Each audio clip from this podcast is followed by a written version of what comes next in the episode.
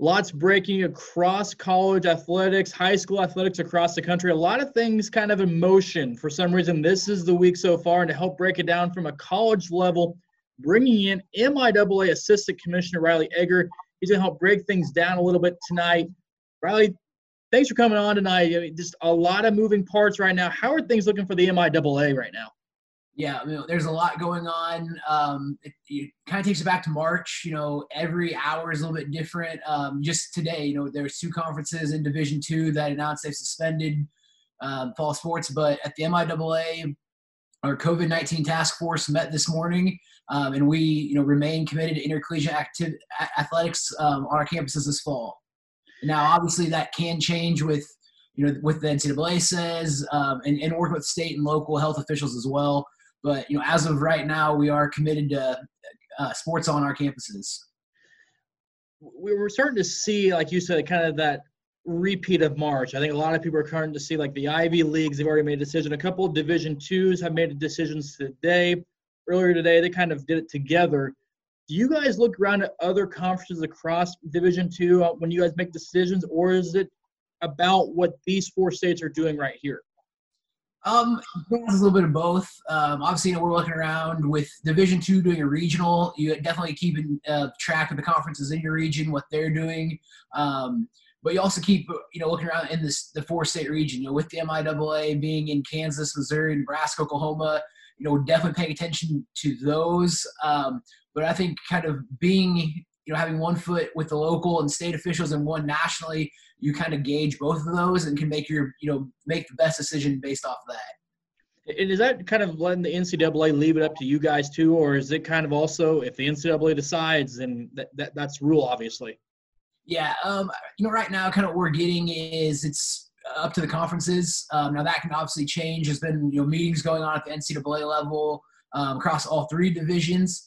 Um, but you know, if the NCAA comes out and says, you know, they're going to postpone fall sports, you know, all year, suspend them or move them to the spring, whatever they're going to do, we'll obviously follow that approach. I, I know people are looking at that scenario if they move things to spring. If you move them to January one, how big of a challenge is that for a conference to look at something like that? Because we haven't seen that before, so it's new for everybody dealing with it. What are the challenges that at least on the surface, you guys will have to deal with? Oh, I mean, there's a lot of challenges. You look at it. You know, the toughest thing about Division Two is just you know your budget standpoints. Um, you know, today the Big Twelve, excuse me, the Big Ten announced they're to play conference only, which the MIAA we already do that. Now the difference is going to be the staffing. If they were to move to spring and we move to spring, you know a lot of our universities don't have the you know deep budgets don't have the resources on staffing you know from athletic trainers to sports information directors to game management so you know that's just the challenges you see right off the top now you also got to look at you know student athlete health you know is an injury you know in the spring say it's you know, a, you know acl tear how's that affected you know in the fall and there you know there's just so many moving logistical parts to it um you know but but again at the same time everybody wants athletics back. You know, if you can bring some athletics back that are low impact sports or, you know, some of those sports that are low contact with other, you know, competitors, do you look at bringing those back? You know, so it's, it, it's all very interesting. It's very fluid right now. You're looking through different scenarios. So, you know, there's a lot, there's a lot of moving pieces that go into it. Um, but I think that's definitely something our campuses are, are, making contingency plans and looking at. And that's you know the biggest thing you see from now to where we're in March. When March this news came out, you know you were looking at maybe a 24-hour window to plan this. Now with this, you know we've had task forces looking at this. We've you know we've heard some rumblings of you know the Ivy League announcing that decision. They had a couple days to talk about that.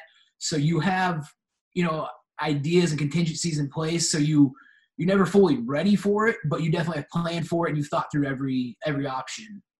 I know one option a lot of people are asking or wanting to see if it's possible is regarding fans in the stand. Is there going to be limits? Does the MIAA control that, or is that more university by university basis, just depending on what's going on, I guess, at their institution?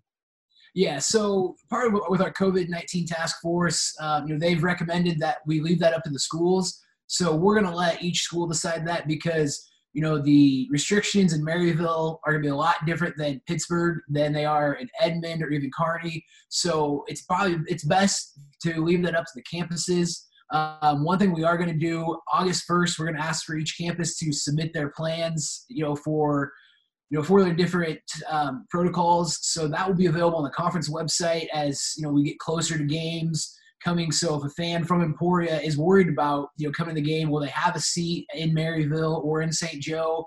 They can see that and they can see each school laid out. So you know, I, I know that's kind of a long-winded answer, but you know, we're going to leave it up to to each school to make that decision with their local and, and uh, state health and campus um, health officials. Riley, I'll get you out of here on this one. We've talked about it. There's excitement. They everybody wants it back. I, I guess people are looking forward to that first date. It's just all kind of hoping for the best at this point, right? Yeah, it really is. You know, as you know, Commissioner Racy met with our task force, COVID nineteen task force, and then um, you know sent an email out to our institutional representative council that you know we're you know, we're planning on having a fall season until you know we hear otherwise, either from the from the NCAA or you know if our CEO council or IRC group wants to go and, and go that way. But you know, as of right now, we're we're planning on a fall sports season, and you know we're you know we're excited to get back on campus and get you know fans in the stands as well. Riley Egger, MIAA Assistant Commissioner. Thanks for the time as always. Yep, thank you, Chris.